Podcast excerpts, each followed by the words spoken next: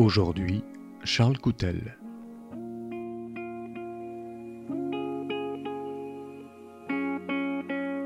Bonjour à tous, chers auditeurs de France Souveraine. Je suis Marc-Alexandre Espio et je vous retrouve pour la découverte d'un nouvel intervenant. Aujourd'hui, nous recevons Charles Coutel, qui est professeur émérite en philosophie du droit à l'Université d'Artois. Il a travaillé sur le siècle des Lumières, sur Voltaire, sur Condorcet et sur Charles Péguy et il travaille sur l'histoire de l'école républicaine ainsi que celle des principes républicains. Charles Coutel a également été président de l'Association des professeurs de philosophie de l'enseignement public et il est directeur de l'Institut d'études des faits religieux. Bonjour Charles Coutel. Bonjour, euh, chers auditeurs, chers amis, merci pour votre accueil. Et un mot qui me tient à cœur, votre hospitalité. Alors simplement une petite rectification, euh, c'est ex directeur de l'Institut des faits religieux depuis un an. Je ne suis ah, plus à la tête de cette institution qui euh, essayait de proposer une approche laïque de ce qu'on appelle un peu rapidement le, dialogue interreligieux. Merci en tout cas pour cette invitation. Très bien. Ben, nous vous recevons aujourd'hui justement pour vous donner la parole à propos de votre dernier ouvrage qui s'intitule pour une république laïque et sociale, sous-titré Héritage, défis, perspectives, publié aux éditions L'Armatan en 2021.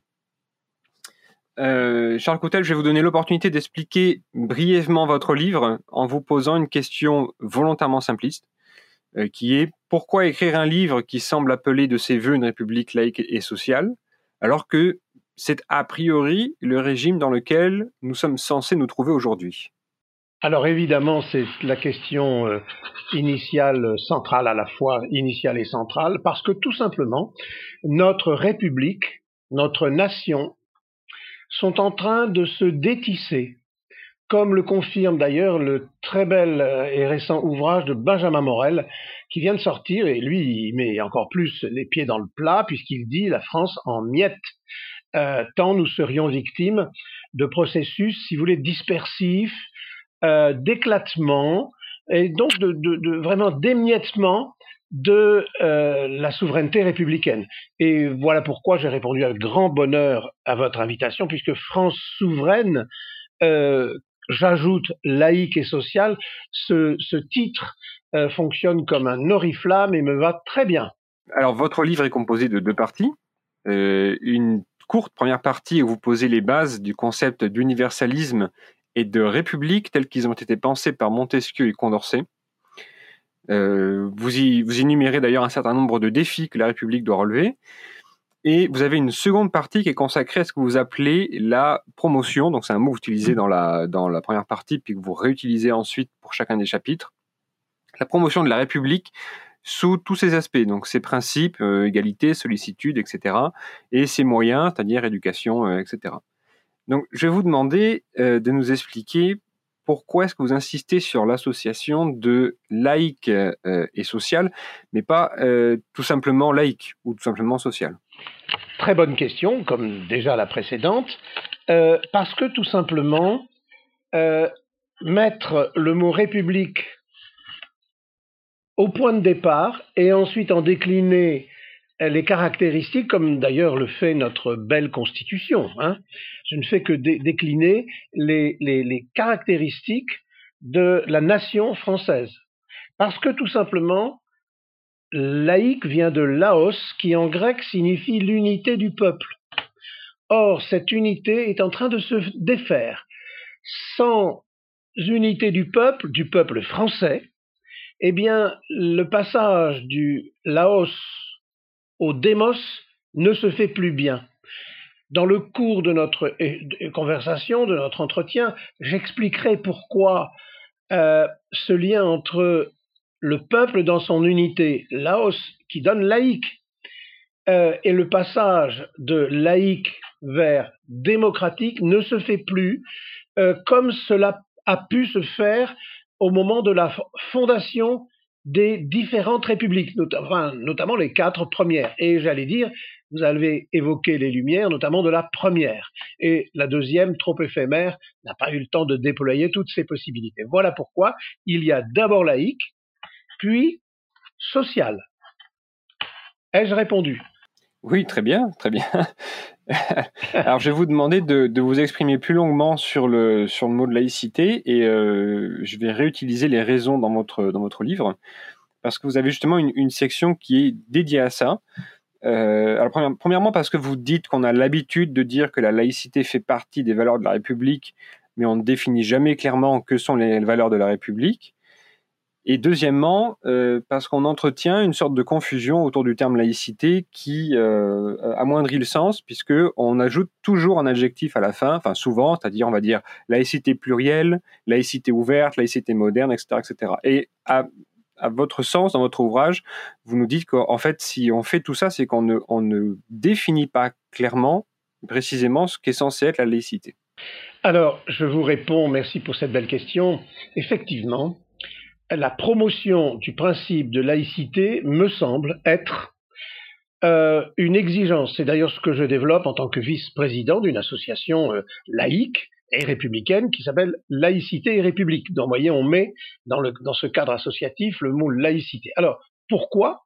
Eh, Je vous renvoie à ce que j'ai dit à partir du mot grec, laos, le peuple. Le peuple, laos, peut subir soit un processus de dégradation, soit un processus de promotion. Alors, j'insiste beaucoup dans mon livre sur le mot promotion, parce que le mot promotion développe, suppose ce qu'on appelle l'amour, tout simplement l'amour de la France, l'amour de la République. Or, quand vous aimez euh, possiblement quelqu'un, vous cherchez à le promouvoir. Sinon, ça n'est pas la promotion, c'est la possession. Or, l'amour n'est pas possessif, sinon il est le lieu euh, d'une contradiction. Donc, aimer la France laïque, c'est chercher à en promouvoir dès le début sa richesse. Et quand on dit dès le début, bah, ça renvoie au mot principe. Euh, je n'aime pas trop le mot valeur, euh, qui est un terme qui a migré du courage, du Cid, de Corneille, la valeur n'attend point, le nombre des années, vers les catégories boursières. Valeurs actuelles, c'est pas euh, un ouvrage ou une publication littéraire euh, qui commenterait le courage chez Corneille. Euh, je n'ai pas dit que valeur au sens financier n'avait pas de sens. Je dis que le mot valeur renvoie au terme valoir pour, je vaux pour, et ce terme est ambigu. Donc, principe me va mieux. Pourquoi? Parce qu'il est assez facile de trouver les moyens de promouvoir la laïcité. Mais promouvoir le principe de laïcité permet d'en affirmer l'énergie au-delà des contresens que nous commettons. Et le principal contresens que, à mon avis, nous commettons sur le mot laïcité, c'est de croire que la laïcité est anti-religieuse. Elle n'est pas anti-religieuse, elle est anti-cléricale. Voulez-vous que je définisse clérical? Alors, je, je, veux bien, et je vais vous expliquer pourquoi. Oui. Parce que euh, j'ai euh, j'ai une récente conversation avec des, euh, des amis qui viennent, alors qui viennent pas d'Europe, qui viennent, je vais pas dire de quel pays, mais qui viennent de pays où l'État a une religion euh, ce sont des pays dans lesquels euh, les discussions de séparation de, de religion et de, de, de, politique sont en cours. Enfin, ça fait partie de discussions normales.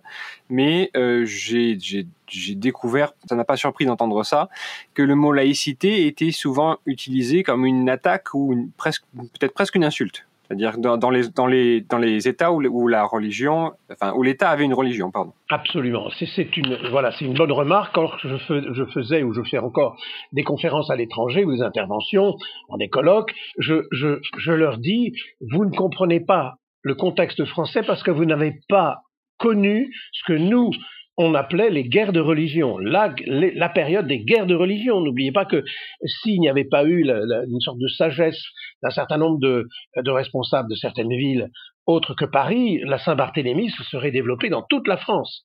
Donc, si nous nous opposons à la mainmise d'une religion euh, particulière sur l'État, c'est parce que, euh, souvenez-vous de ce qu'en dit Tocqueville, eh bien, c'est parce que le cléricalisme politique s'est allié très longtemps avec le cléricalisme religieux. Donc, laïque s'oppose à clérical et non pas à religion. La preuve, un seul exemple, lorsque les religions acceptent en leur sein euh, le débat, la controverse, eh bien, elles savent respecter la laïcité. C'est ce que j'appellerais le paradoxe de Lévinas, qui consiste à dire, c'est ce qu'on appelle les tables noachites, Noé, euh, pour qu'une loi soit déclarée lieu d'une révélation, fut-elle religieuse, encore faut-il que l'homme, que chaque homme développe la raison en lui. Noé permet, pour les juifs, de comprendre mieux euh, Moïse, vous voyez. Donc, la laïcité, c'est le fait de dire que grâce à un certain nombre d'institutions, peut-être vos futures questions sur l'école, l'université, grâce à certaines institutions laïques, eh bien chacun peut transformer ses convictions religieuses en thèse, en avis, à ses propres yeux. Et ça, c'est le modèle français, qui d'ailleurs donne la gouaille, l'humour, euh, et le concentré de tout cela, pour moi, c'est Clémenceau, qui sait être non pas anti-religieux, mais anticlérical. Ai-je répondu? Oui, très bien, monsieur. Vous savez, quelqu'un qui est interviewé aime bien qu'on euh, lui dise très bien, très bien. Mais j'aimerais bien que vous puissiez dire aussi très mal. Ah bon, bon, très bien. Mais je, très bien, je dirais très mal dans ce cas-là. D'accord. Non, non, non, non, je vous en prie. Alors, on va continuer la réflexion sur la, question de la, laïcité de la République. Euh, vous avez signalé, je vous remercie d'ailleurs, que vous étiez ravi de, participer à la conversation avec France Souveraine. Euh, et euh, peut-être une question un peu simple. Est-ce que aujourd'hui notre République française peut être pleinement laïque au sein de l'Union européenne telle qu'elle est définie aujourd'hui? Je dis ça parce que je rappelle par exemple que l'Union européenne a euh, financé des campagnes prosélytes, enfin que personnellement je qualifierais de prosélytes. Absolument. Euh, euh, et je sais, par conséquent, c'est une question qui me paraît naturelle. Très très bonne question, bien sûr. Je pense que la souveraineté nationale est en grand danger parce que l'Europe est actuellement manipulée via un certain nombre de lobbies par un certain nombre d'associations qui, apparemment culturelles, visent en fait une mainmise cultuelle et sinon fanatique comme les frères musulmans, et avec une habileté d'ailleurs que n'ont pas les que n'ont pas toujours les associations euh, laïques, parce que c'est un problème de moyens, c'est un problème de lobbying. Euh, le lobbying, c'est un c'est un métier, hein, vous voyez, qui gravite autour des commissaires européens, d'ailleurs au point de les corrompre parfois. Sinon, euh, c'est le cas aussi de certains députés européens. On ne va pas évoquer ce qui fâche.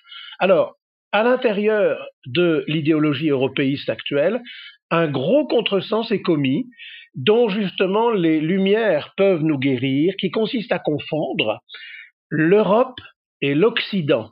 Alors, je ne rentre pas dans des, distinctions philosophiques qui pourraient paraître un peu déconcertantes, mais je vous donne un seul exemple. En 1943, le général de Gaulle demande à la grande Simone Weil, la philosophe, de réfléchir à ce qui risque de se passer au moment de la libération.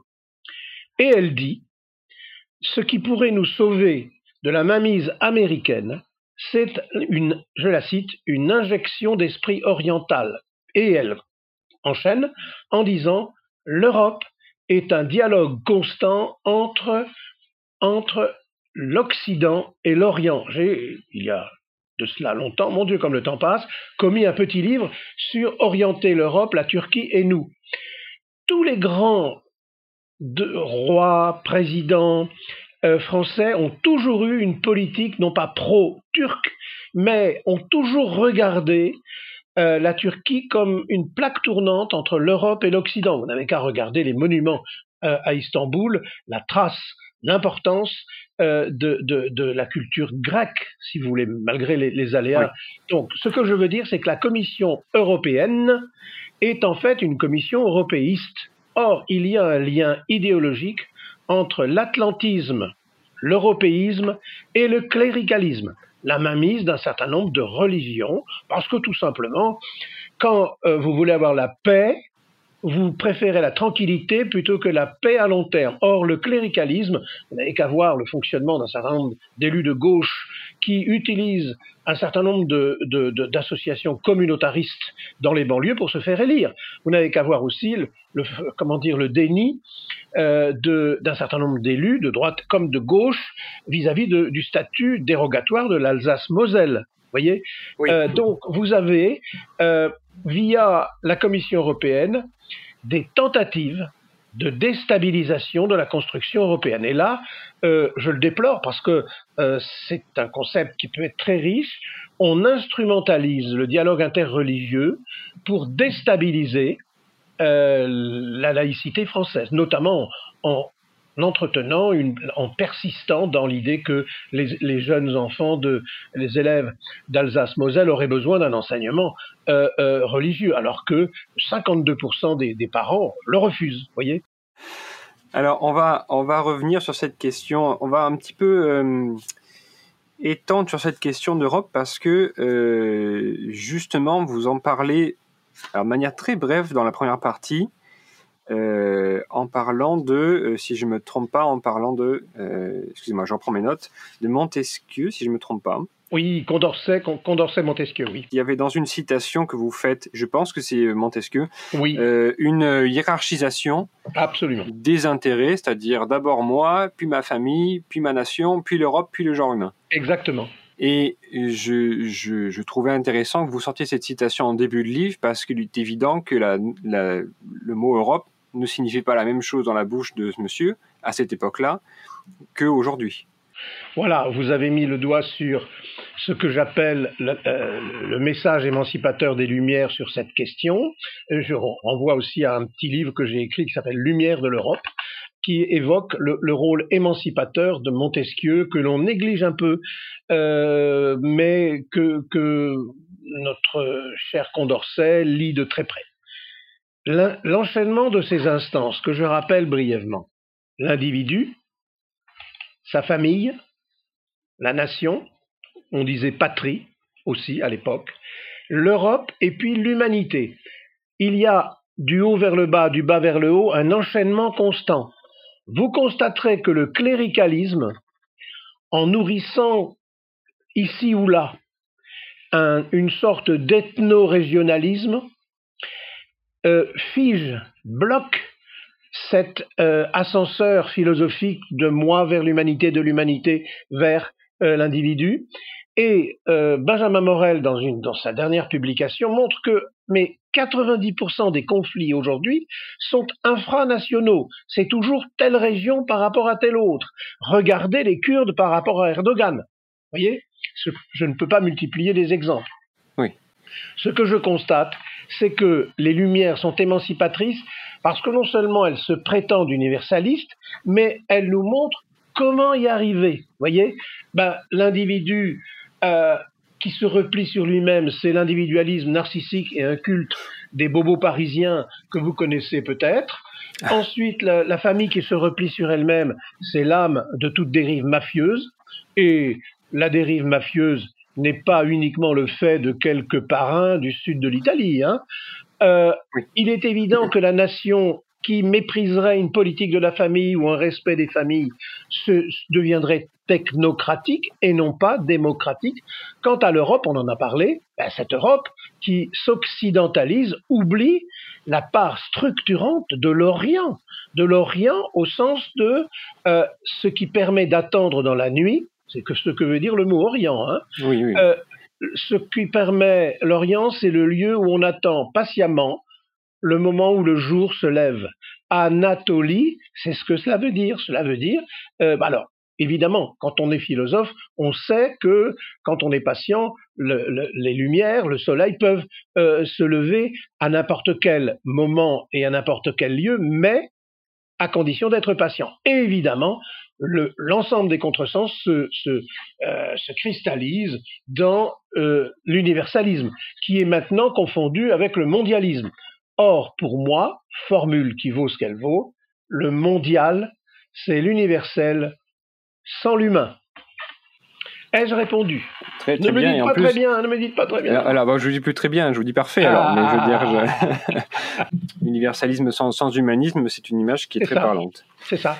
Et c'est d'ailleurs pour cela que j'ai tenu à montrer que quand on va du, de, du- de l'individu vers l'humani- l'humanité, de l'humanité via les autres médiations vers euh, l'individu, alors on, devient rempli de ce que j'ai appelé, faute de mieux, euh, je crois que c'est chapitre 8, euh, la sollicitude humaniste, et non pas l'arrogance, l'arrogance euh, de la bienveillance. Vous savez, c'est ce que dit le grand Bernanos, nous vivons dans un monde moderne qui a la tripe sensible et le cœur dur.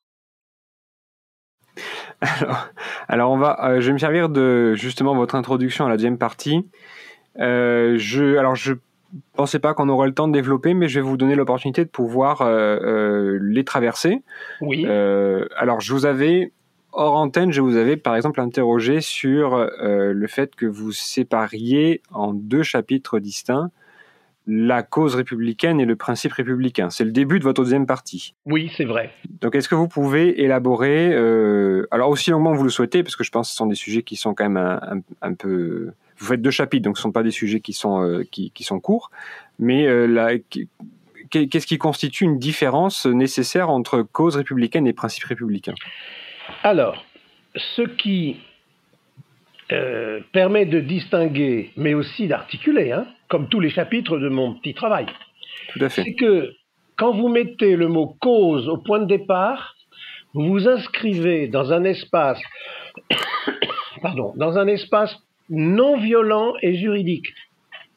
Causa, dans la rhétorique ou dans la philosophie cicéronienne, romaine, c'est une affaire. Quand vous dites je vais plaider une cause, c'est que vous, dites que vous n'allez pas ouvrir un conflit, mais vous allez chercher ce qui est le cœur, le point de départ d'une question ou plus exactement d'un problème. Dans un prétoire, vous mimez, vous refaites le crime sans violence, vous le reconstituez. La reconstitution des faits fait partie, si vous voulez, de la logique juridique. Une fois que vous avez posé le sens juridique du mot cause, alors vous retrouvez le sens d'être au point de départ, la cause de. Vous voyez, euh, quand tout à l'heure on a euh, évoqué la cause euh, du, du, du, malentendu autour de la laïcité, qu'est-ce que j'ai essayé de faire avec vous, avec votre aide? C'est de bien distinguer laïcité et cléricalisme, par exemple, vous voyez Ou laïcité et religieux. Eh bien, si vous acceptez l'idée qu'une cause, c'est ce dont on débat, mais ce qui va expliquer la complexité d'un processus, alors vous comprenez pourquoi il y a tout de suite après principe. Quand on dit pétition de principe ou c'est un homme de principe, pour moi, je suis fasciné par deux grands penseurs, Condorcet et puis jusqu'à 16h30, euh, euh, je, je, deviens péguiste. Pour l'instant, Condorcet tient. Oui, je, dors une heure entre 15h et 16h. 16h. Bon. Ce que je veux dire, c'est que Peggy et comme Condorcet, ce sont des hommes de principe. En 1913, Peggy va jusqu'au bout de son intuition. C'est un homme de principe, c'est-à-dire quelqu'un qui, contrairement, dirait Condorcet, à Lafayette, n'est pas un opportuniste. Alors, bien sûr, pas le Lafayette de euh, libérateur de, combattant pour l'Amérique, hein, mais la suite de la carrière de Lafayette. Alors, qu'est-ce que c'est que la, qui est Lafayette pour Condorcet C'est un homme qui ajuste ses principes aux circonstances. Ce que permet de faire aujourd'hui le mot valeur, dans la bouche notamment euh, des, intégristes, c'est de dire qu'il y aurait, des valeurs euh, judéo-chrétiennes, ou plutôt chrétiennes, dans l'Europe. Tout ça est un ensemble de mots confus parce que le mot valeur est un mot opportuniste, alors que le mot principe, être au départ, ouvre une perspective euh, dégage des exigences et surtout redonne du courage. Il me semble que la tristesse, l'aspect dépressif d'un certain nombre de, de, de, de jeunes aujourd'hui vient du fait qu'on confond les principes et les valeurs. Voilà pour votre question. Alors vous faites bien justement de revenir sur la, la, la notion de principe et de valeur. Oui. J'ai beaucoup apprécié que vous compariez justement valeur à valeur euh, boursière, puisque justement une valeur c'est variable. Oui. Et un principe donne euh, une impression de, de, stabilité ou Oui, d'invariance, si je devais le dire on comme ça. ouvre, par un principe, on ouvre des perspectives énergisantes. C'est-à-dire quand tu es un homme de principe, tu sais que tu vas pas t'arrêter au premier, au premier défi ou au premier échec.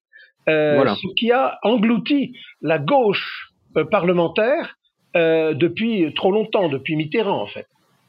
Tout à fait. Ah oui, tout à fait. Bah, très bon exemple. Alors là, on a un autre podcast à faire sur ce sujet-là, mais Voilà. euh, je m'attendais pas à ça. Mais, euh, mais bon, très bien. Alors bon, peut-être une transition intéressante avec Mitterrand, puisqu'on, je vous invite à parler donc maintenant d'école républicaine dans un premier temps et d'université républicaine, mais ça après que vous ayez euh, défini votre perspective pour promouvoir l'école républicaine, ce qu'elle, est, ce qu'elle devrait être, etc. Alors, euh, tout au long de cette année, je fais partie d'un certain nombre de d'une démarche qui, euh, d'un certain nombre d'associations euh, qui solennise un peu la question que vous venez de poser. Le mot réforme, le mot transition, le mot refondation, ça c'est Monsieur Payon. Conseil de la refondation, ça c'est Monsieur Macron. On tourne autour du pot. Ces termes consistent à mettre euh, des rustines sur un pneu crevé de partout. Ce que je veux dire, c'est que les choses sont tellement graves. L'analphabétisme de masse voulu depuis, en gros, les années 70 se paye très cher aujourd'hui par la violence des débats et puis l'inculture d'un certain nombre d'élus. Regardez le spectacle lamentable euh, de, l'Assemblée nationale, hein, la France prétendue insoumise. Alors, devant ce désastre, je pense qu'il faut prendre les grands moyens en solennisant le terme réinstitution. Je pense que le mot promotion de l'école républicaine, j'ai écrit cela il y a deux ans, c'est plus du tout, c'est pas assez fort. Pourquoi? Parce que les processus de destitution sont à l'œuvre depuis très longtemps, avec les meilleures intentions du monde. Euh, je- je- J'estime beaucoup intellectuellement, personnellement, Monsieur Blanquer, mais regardez autour de vous la faillite de la réforme du baccalauréat et de Parcoursup. C'est une catastrophe nationale. Mais, comme ceux qui sont chargés d'évaluer les désastres ne pratiquent pas l'enseignement depuis 30 ans, eh bien, personne ne, ne s'en aperçoit. Voilà pourquoi, avec beaucoup de gravité, je dis qu'aujourd'hui, l'école doit être réinstituée. Alors, pourquoi réinstituer? Parce que c'est un terme qui permet de comprendre pourquoi il faut instituer d'abord. Pourquoi? Parce que, comme dit Condorcet en 1792, même sous la constitution la plus libre, un peuple ignorant est esclave. Ça veut dire que euh, l'école est le cœur de la République. Ça n'a pas échappé à Jules Ferry, euh, mais aussi à, Ferdinand Buisson. L'école est au cœur de la République parce qu'elle anticipe sur les défauts de la République présente en les corrigeant, vous voyez, par avance. C'est pour ça qu'instruire les enfants est le hmm, devoir sacro-saint. À côté d'instituer, vous avez comprendre les logiques de destitution. Euh, et cela, euh, ça obligerait à rentrer dans une espèce de petite boîte de Pandore, mais je ne veux pas vous traumatiser ni être trop long.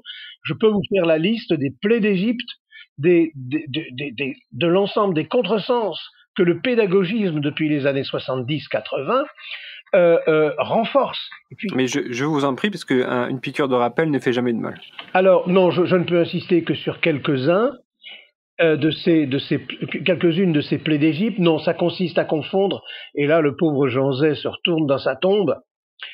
Ça consiste à dire que plus le, le temps scolaire s'allonge, plus je dois étirer les apprentissages. Je ne sais pas si je Oui. me fais comprendre. Oui, si, si, si, oui. oui. Euh, L'imparfait du subjonctif, oh, vous verrez, c'est trop compliqué l'année prochaine. Euh, et c'est comme ça que les choses difficiles euh, sont toujours reportés plus tard.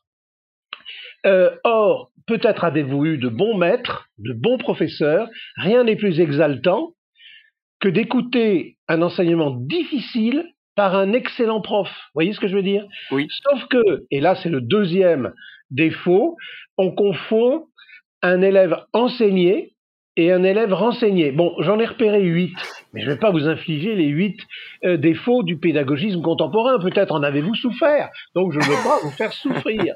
Mais il est évident que le pire, c'est l'allongement du temps scolaire qui se caractériserait par l'étirement des apprentissages. Vous voyez, on apprend les choses difficiles plus tard. Et euh, à mon avis, euh, ce que actuellement le ministre stagiaire là du, de la rue de Grenelle, j'espère qu'il ne sera pas titularisé au printemps, euh, développe avec les projets pédagogiques locaux, c'est un cran supplémentaire dans la destitution, d'accord? Euh, Et malheureusement, là il faut mettre les pieds dans le plat. J'espère que vous n'allez pas couper l'enregistrement.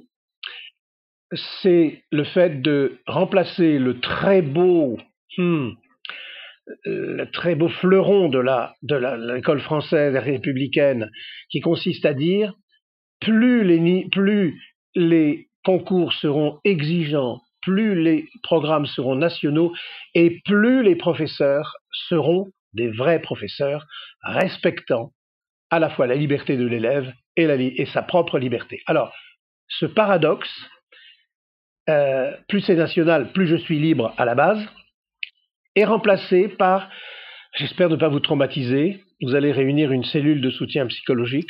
Allez-y. Vous êtes sûr? Oui, je vous en prie. Et le paradoxe de la garderie. une garderie se caractérise par le fait d'exiger du gardien, pour qu'il soit euh, auteur de, sa, de son gardiennage, le moins de connaissances possible. Parce que ce qui lui est demandé, c'est d'avoir l'œil pour que bah, les, les, gamins s'en aillent pas de l'école, s'en aillent pas de sa classe. Euh, si par ailleurs il peut sortir une guitare et euh, euh, chanter avec les élèves, voilà, ça consiste à remplacer le CAPES, l'agrégation, par le BAFA. Je n'ai rien contre le brevet euh, qui nous donne des capacités d'animateur socioculturel, de d'animateur de colonies de vacances. J'ai été moi-même animateur de colonies de vacances, mais je ne confondais pas cela avec. Alors j'appelle donc, euh, j'espère ne pas être euh, trop voltairien ni décapant. Le principe, le principe de la garderie, c'est que moins le professeur en sait, plus il sera un bon gardien. Évidemment, pendant ce temps-là, un chapelet d'école élitiste euh, se, se, mettra en place où on continuera à faire ce que j'ai eu l'honneur de faire, du latin, du grec, de l'histoire ancienne, et ça dès la quatrième, parce qu'évidemment, euh, on, on sait que ce qui émancipe, c'est la haute culture humaniste universelle. Or, c'est tromper les enfants du peuple. Voilà pourquoi il y a social hein, dans mon. Tout à fait. Tout à fait. C'est que ce dont ont besoin les enfants, c'est de l'instruction et de l'instruction la plus exigeante par des maîtres les mieux formés. Pourquoi? Parce que par l'instruction, tu donnes aux enfants du peuple le moyen de nommer l'origine de leur souffrance. Des mots contre les mots. Et là, si vous voulez, c'est une formule, mais qui nous guérirait, si on le voulait, mais le veut-on, de ce que j'appelle le paradoxe de la garderie. Très bien. Voilà. Mais je, je, alors je, je tiens à vous rassurer, je connais des enseignants enfin des, des, instituteurs retraités qui euh, sont capables de tenir des diatribes bien plus virulentes que les vôtres sur ce sujet, mais qui, qui dressent les mêmes conclusions, si vous voulez. Donc c'est oui. effectivement un, un, une, c'est enfin, clairvoyant de votre part de, de, non, de faire non, ce non, constat. Je, je, simplement, je, je vous connais, mais je vous respecte. Je ne veux pas vous traumatiser, mais il est évident que la réforme Abi, dans les années 74-75, euh, d'ailleurs, époque où Giscard d'Estaing a refusé de mettre national à côté d'éducation, hein, rappelez-vous. Et ce qui caractérise la réforme Abi, c'est de, migrer du vocabulaire de l'institution, tiens, toujours l'institution, vers la communauté. Or, j'ai rien contre l'idée de communauté, au sens de la sociologue Dominique Schnapper, qui parle de communauté des citoyens pour rendre compte des interactions entre citoyens libres, alors que le mot communauté éducative bon, euh, permet de marginaliser et de minimiser, de minorer la nécessité de l'instruction.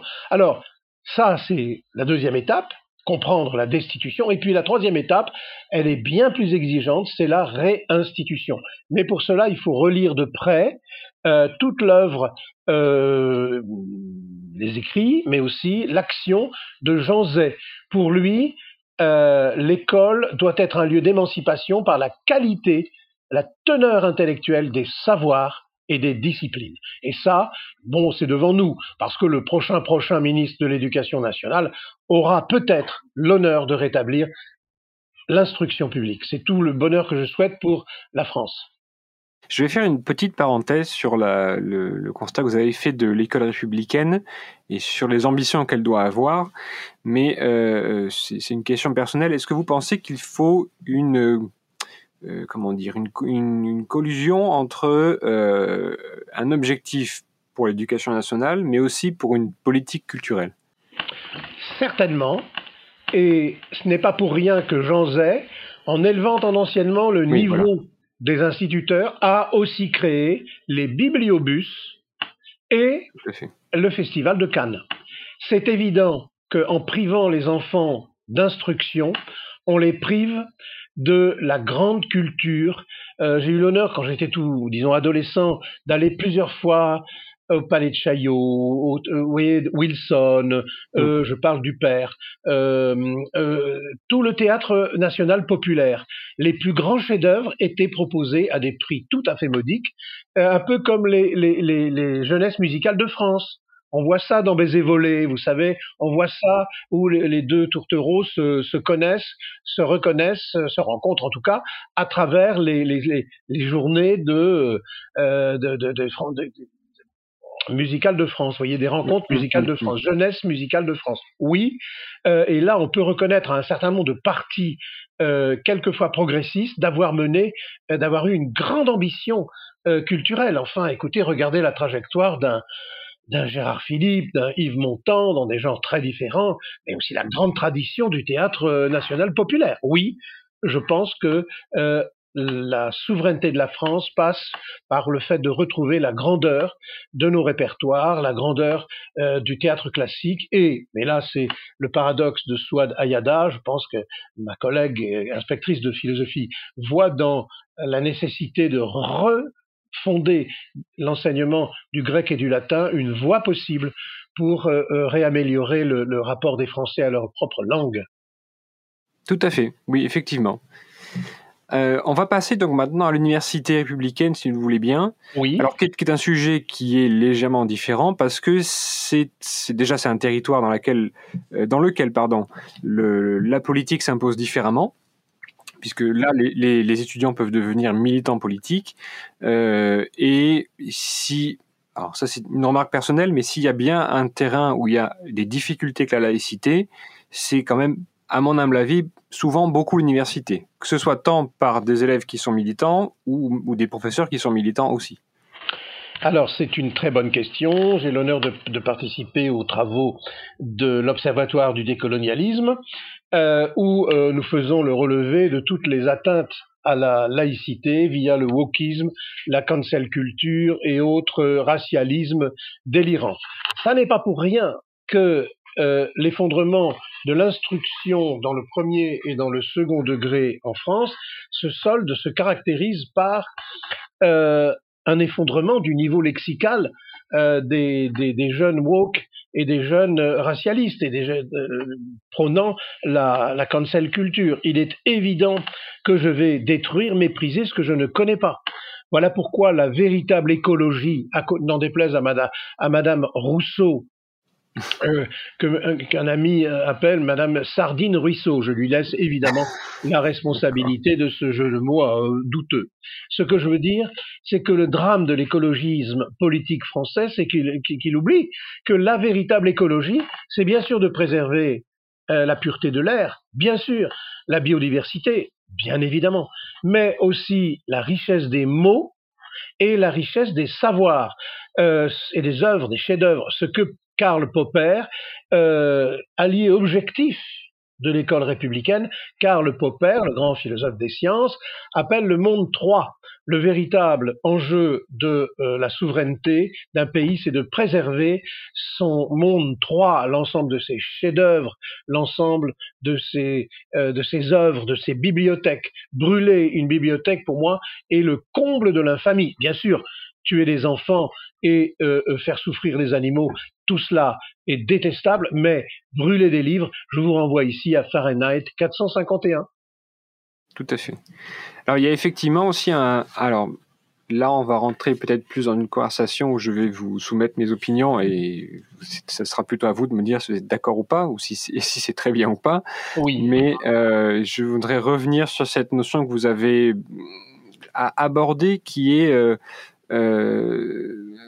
il me semble un énorme paradoxe avec, avec ces, tous ces courants politiques que vous avez nommés, hein, le cancel culture, wokisme, etc. Mais précisément, précisément le, le, racialisme, puisqu'on est face à, comment le dire?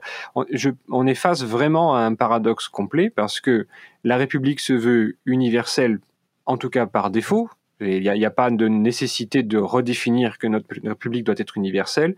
Et le racialisme euh, prétend combattre une sorte de racisme systémique, ça veut dire qu'il fait partie intégrante du système, pour pouvoir obtenir justement cet universalisme-là. C'est un grand, ça, ça, fait partie des comportements euh, que j'appelle le paradoxe du fils du pâtissier. Le fils du pâtissier, euh, il est tellement gâté, gavé, par la religieuse, le Paris-Brest, le millefeuille, les croissants, qu'il oublie euh, d'apprendre les recettes de ces euh, viennoiseries et autres gâteaux. Les apprentis sorciers du wokisme méprisent une culture dont en partie ils ont profité, ne serait-ce que pour ensuite la débiner. Or, ça, c'est en général un, mal de, ceux qui sont victimes de l'andropause mais c'est un signe de mal vieillir. Alors que maintenant, c'est devenu, vous voyez, brûler, brûler des livres, que sais-je encore, euh, renverser des statues, euh, mettre de la peinture rouge sur la, tête de, de, Victor Hugo dans la cour de la Sorbonne, tout ce que tu voudras.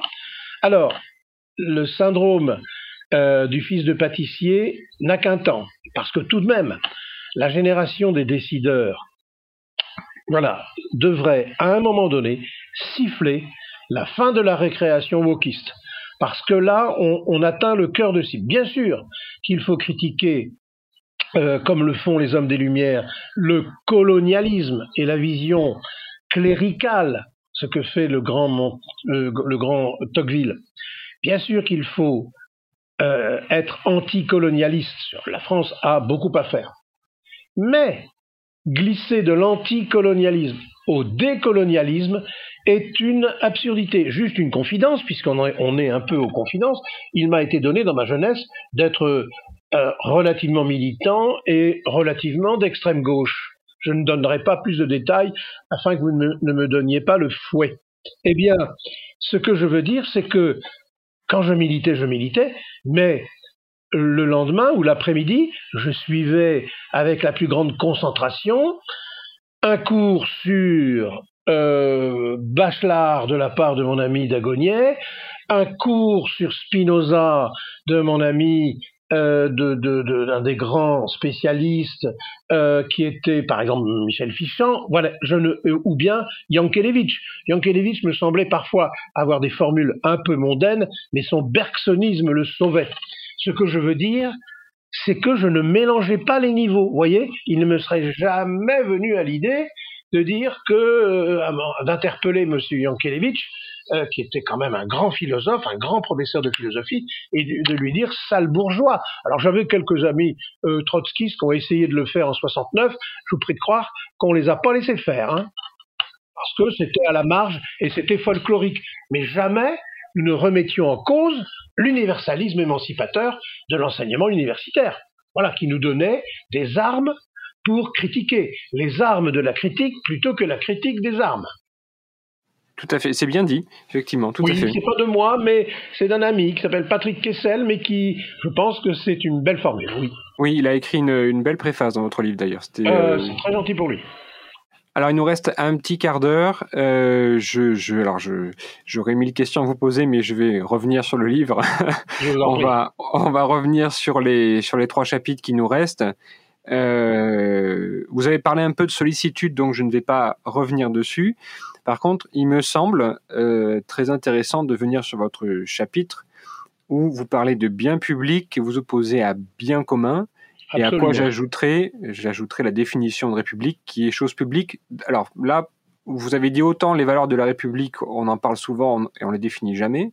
Autant j'ai l'impression que la République, on la définit souvent en parlant tout le temps de choses publiques, mais en n'étant jamais plus que ça. Donc je vous laisse la parole sur ce sujet-là.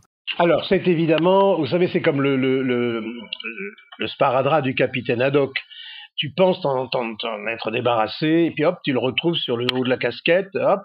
Bon, c'est un peu délicat parce que le mot commun est le lieu de toutes les ambiguïtés. Quand tu utilises euh, cette expression les biens communs, je suis juriste, il est évident que les biens communs, c'est l'eau, l'air, c'est-à-dire ce qui nous est commun au sens d'usage commun, d'accord? Mais le mot bien commun au singulier, surtout si vous mettez euh, l'hommage d'une majuscule à bien, c'est le cœur de la doctrine sociale de l'Église. Je comprends parfaitement dans son ordre qu'il euh, euh, y ait utilisation du mot commun parce que tu commences par commun, tu continues par communauté, et puis tu, tu, aboutis à communion, ce qui, dans le cadre de, de la croyance, peut parfaitement se concevoir. On mmh, peut ne mmh. pas partager, ce que permet la laïcité républicaine. Mais se greffe sur cet usage euh, religieux respectable de bien commun une idéologie cléricale importée dans le monde politique. Regardez un peu le discours des élus, euh, quelquefois de gauche, euh, dans les différentes instances en Alsace ils utilisent le mot dialogue interreligieux au nom d'un prétendu intérêt général, intérêt commun. Ils mélangent d'ailleurs intérêt général et intérêt euh, commun. Or, il me semble que les distinctions conceptuelles que permet la philosophie républicaine montrent que chacun est bien chez soi. Bien public, ça n'a rien à voir avec bien commun. Le bien public, populus c'est ce que devient le bien quand je l'envisage dans la perspective de l'intérêt à long terme du peuple. Or, l'intérêt à long terme du peuple, ben, c'est la justice, c'est la laïcité, c'est la sollicitude qui n'a rien à voir avec le compassionnel. voyez, euh, l'idéologie compassionnelle, mais je ne veux pas être long dans les dernières questions que nous nous posons, ça consiste à croire que nous pouvons nous mettre à la place des autres. Mais, mais c'est complètement crétin. Pourquoi vouloir se mettre à la place des autres puisque vous y êtes? En revanche, si par mon attention, je peux comprendre ce qui t'arrive par sympathie et non pas cette plaisanterie de l'empathie. Euh, si vous êtes capable de me dire, jeune homme, ce que c'est que l'empathie, je vous offre euh, une caisse de champagne. Très bien. Parce que tout simplement, c'est fait pour ne jamais être défini. Voilà, les valeurs de l'empathie. Et puis alors, vous, avez encore en prime un autre terme qui sert à rien, qui vous fait peut-être être arrivé premier à Sciences Po Périgueux, mais qui vous éloigne de la cohérence républicaine. C'est le mot sociétal. Alors là, on est fini. On est fini. Euh, euh, et on est fichu. Surtout si vous mettez en avant enjeu sociétal et que vous complétez par vivre ensemble, alors là, la laïcité républicaine rationaliste elle est cuite. Or, mais là, il faudrait qu'on s'amuse, qu'on fasse des parodies, qu'on fasse des scénettes. Euh, je peux vous tenir une demi-heure le discours de, de, là ou du novlangue, euh, euh, si vous voulez, Sciences Po Périgueux, les enjeux sociétaux du vivre ensemble, qui nous rapprocheraient d'une société, ou plutôt d'une comment dire, d'une citoyenneté participative. Je peux vous en faire des kilomètres. Oui, oui, oui. Et, ça marche. Mais ça marche auprès de qui? Auprès de ceux qui n'ont malheureusement pas eu l'instruction critique euh, qu'on est en droit d'attendre de, l'école publique française. Bah, tout à fait. Euh, bon, c'était c'était une euh, un, beau résumé. Je, je l'aurais pas mieux dit. Ça m'a fait rire pour de bonnes raisons.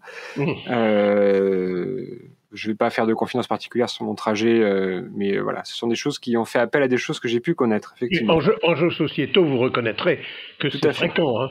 Tout à fait, tout à fait. Enfin, même, même sociétal. C'est vrai que ça devient un mot, euh, effectivement, vous, vous, faites bien de le définir parce qu'effectivement, ça devient un mot qui, qui fourre-tout et dont on ne connaît pas vraiment la finalité non plus. Et, alors, ce qu'il y a, c'est en dessous, mais c'est un autre, un autre entretien, mais là, il faut vraiment prendre son temps, c'est ce que tous ces termes creux renvoient à ce que, en 1913, Peggy appelle l'orléanisme de la République. L'orléanisme de la République consiste à prendre un mot et, comme dans Daumier, à le transformer en poire. Vous voyez? Les, les, bajoux de baladure. On a la tête qu'on peut, mais il y a des limites. Euh, si vous voulez, le laisser aller, l'affaissement sur soi des mots français. Ben, je ne peux pas vous dire mieux que la sympathie qui devient empathie, le civique qui devient sociétal. Je peux vous en faire 70 comme ça, mais nous n'avons pas le temps. Exactement, vous faites la bonne transition pour la, dernière partie de, l'entrevue, puisqu'on va traiter le dernier euh, chapitre. Vous dites promouvoir la devise liberté, égalité, fraternité. Vous faites bien de parler des, des mots parce que, euh, alors peut-être une anecdote, mais qui et peut-être un peu révélatrice. Quand on veut faire des jeux de mots sur la devise française, c'est toujours le dernier mot qu'on remplace fraternité. On dit toujours, euh, je sais pas quoi, euh, euh liberté, égalité, et puis ensuite là on met un troisième mot en et pour pouvoir faire une rime et faire un clin d'œil à la devise. Et puis surtout, et puis surtout, euh, vous faites une chose au tout début de votre livre, c'est que vous étendez cette devise en en ajoutant d'autres. Si vous faites liberté, égalité, fraternité, puis laïcité, puis etc. etc. d'autres choses. Absolument.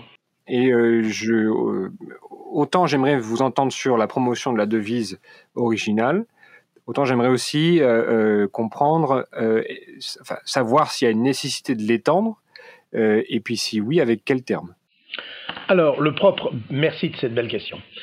Le propre même d'une devise, c'est que ça ne doit pas se transformer en parataxe de nos désarrois, en juxtaposition de nos, de nos problèmes. Sinon, c'est la liste à la Prévert voyez ce que je veux dire Donc, gardons euh, liberté, égalité, fraternité, mais ne négligeons pas ce que cette euh, devise présuppose. Or, elle présuppose d'éclairer la liberté en amont. C'est ce que fait l'instruction publique, la formation du jugement. Hein. Il faut qu'en aimant les lois, on sache les juger, dit Condorcet en 1792. Et puis, en aval de cette euh, devise, mais qu'il faut respecter, hein, maintenir surtout. C'est ce que cela implique. Eh bien, c'est tout simple. Les républicains ne s'y sont, sont pas trompés en ajoutant la concrétisation de la fraternité dans la solidarité. Mais aussi, la solidarité se concrétise dans la mutualité. Et j'ajoute ça en fonction d'autres travaux, mais très liés à, Peggy, ce que j'appelle l'hospitalité, qui est le fait que d'où que tu viennes, tu seras mon frère en humanité. Voyez? Alors, cependant, c'est le respect, euh, presque la sacralisation de cette devise, qui, moi, me semble être la clé de la réinstitution de, de, de l'école, par exemple, et de la République. C'est pas pour rien que, euh, si vous voulez, devant chaque école, en, rentrant, il y a théoriquement un drapeau français. Alors, je le déplore, un drapeau européen, parce que pour moi, euh, ça n'a pas lieu d'être, et, et liberté, égalité, fraternité, la devise, voyez Donc, vous avez là encore des marqueurs de sacralité laïque à respecter. Mais elle est en danger parce que, en amont, on éclaire, moins la liberté, puisque l'instruction devient une sorte d'option de certains de, projets locaux, pédagogiques locaux. Euh, c'est ce que souhaite faire euh, ce ministre, et malheureusement, euh, Monsieur Macron qui a oublié qu'il était l'élève de euh, ce grand ami de l'école publique qui était Paul Ricoeur, mais aussi ce ministre qui ne sait pas où il habite, hein, parce que rétablir euh, la dictée alors qu'on en a toujours fait, et puis imposer ce qu'il appelle l'école du futur, les, projets pédagogiques locaux, tout ça est une infamie en fonction de ce que j'ai appelé le paradoxe de, de, des programmes nationaux. Plus c'est national, plus en fait les individus sont libres. Vous voyez? Et cette devise, évidemment, elle est à, elle est à proclamer, elle est à apprendre, elle est à commenter, euh, notamment par rapport à ce que cela présuppose comme prolongement. Hein. Mais ne touchons pas à la euh, devise républicaine, jeune homme. Très bien. Ben c'est sur cette, euh, cette, belle phrase qu'on va se terminer l'interview, qu'on va se quitter. Je vous remercie, Charles Coutet, d'avoir répondu à notre, notre invitation. C'était très agréable de vous entendre parler très éclairant sur, euh, sur tous ces sujets. Donc je rappelle que c'était une, entrevue pour votre livre qui est sorti récemment pour une république laïque et sociale, héritage, défis, perspectives, publié euh, chez l'éditeur euh, L'Armatan. C'est ça. Voilà, donc bah, écoutez, merci encore. Merci à vous. Et à nos chers auditeurs, euh, nous nous retrouverons bientôt pour un nouvel intervenant. Ah oui, je suis, je suis partant pour qu'est-ce que c'est que l'organisation de la ah, France. Et pour un nouvel, alors si vous voulez une interview, bien sûr. Hein, mais... Quand vous voulez. Il y a nombre, on a abordé plein de sujets, Mitterrand, etc. Donc, euh, non, c'est pas, pas Mitterrand, c'est le mythe errant. Ah, le Mitterrand, d'accord, très bien. très bien. Drôle, de coïncidence. Mais terminer, on pourra... terminer sur une blague. Voilà, exactement. on pourra... à, bien, à bientôt. À bientôt, monsieur Coutel. Et merci. Merci à vous.